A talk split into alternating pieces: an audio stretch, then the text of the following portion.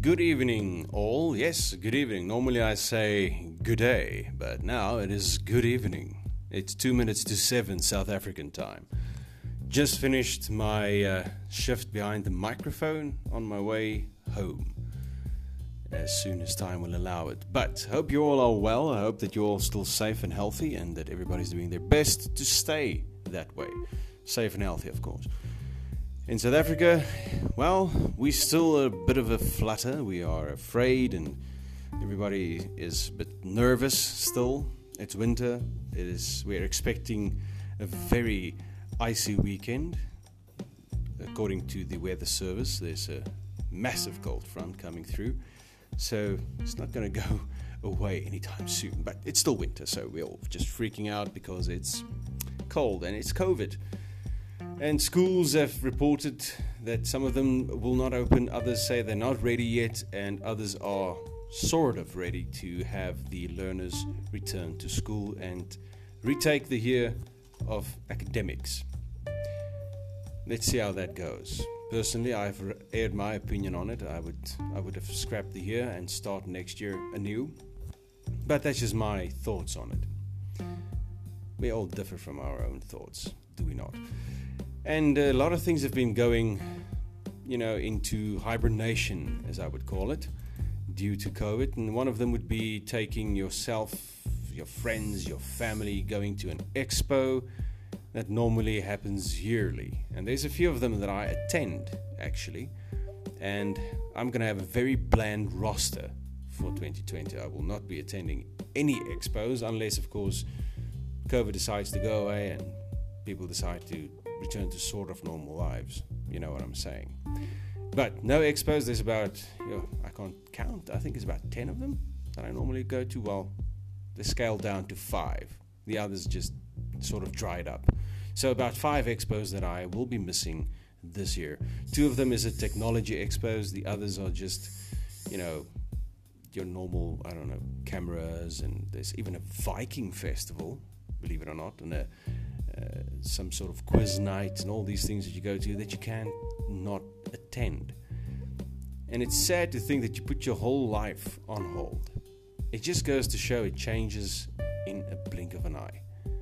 That this time, last year, we was we were going to expos. I was going to this one quiz night thing, and then there was a, a Viking festival that happened later the year, somewhere around August, when the temperatures mm. sort of just calmed down from winter to almost spring. So it was quite nice to go to. October month, there was the, the Rage Expo, which is a technology expo, which is quite fabulous. But I see the reason behind it all. You can't have people go to these sort of events. Reason is COVID. And imagine yourself for one second. You go to this, let's say, the Technology Expo, this Rage Expo. They take about 11, 10, 20,000 people in to the expo center before 12 o'clock on a Saturday. So that's pretty good, right? Uh, Saturdays would be the busiest day for the expo.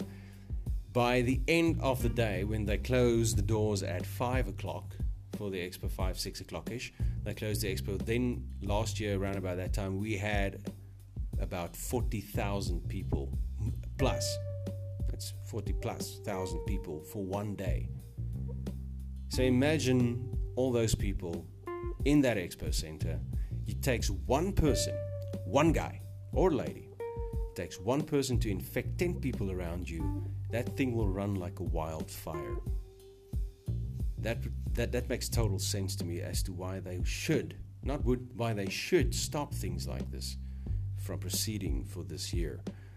It will be sad, it will be bland, and my roster is very quiet, so I'll have to do something else that weekend. I have no idea. Since we are still sort of in a lockdown, I have no idea what I will be planning to do for these expo times. Play snakes and ladders, or Ludo, or Cluedo, or whatever, I suppose. But we will keep ourselves busy. But it's a sad thing, really. But what they did do is they will substitute. Most of them will have a substitute in place, which means they have the way of technology to help them. They will stream Q and A's. They will have specials on. The shops, you know, uh, that people will have weekend specials that they will run. They will advertise, and then you can probably buy a weekend special stuff. If not, just browse. And if you have a Q&A session with developers and whatnot, they will have that to stream, and then you can ask questions through the live stream as well. So they will substitute on how they take this expo forward.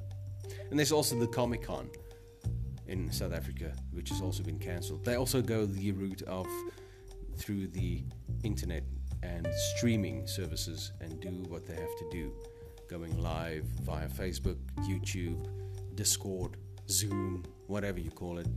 They will do it.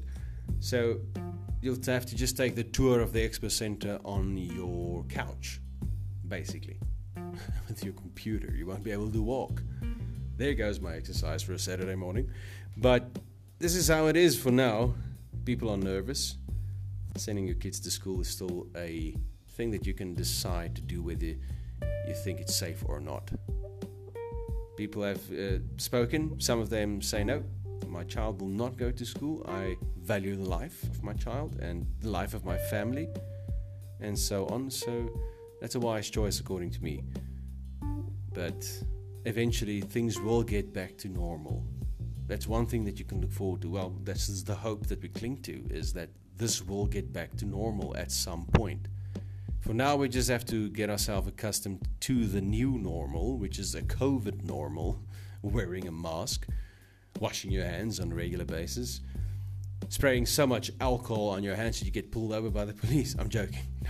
and imagine. So, all these things is a new normal. And all we have to do during this time is to stay safe, stay healthy, and keep calm, I guess. I know cabin fever is a real thing for most people, but gradually we're getting back to normal lives. We'll do our best. In any case, that's me for now. Keep safe, stay healthy, and we'll chat soon. Cheers.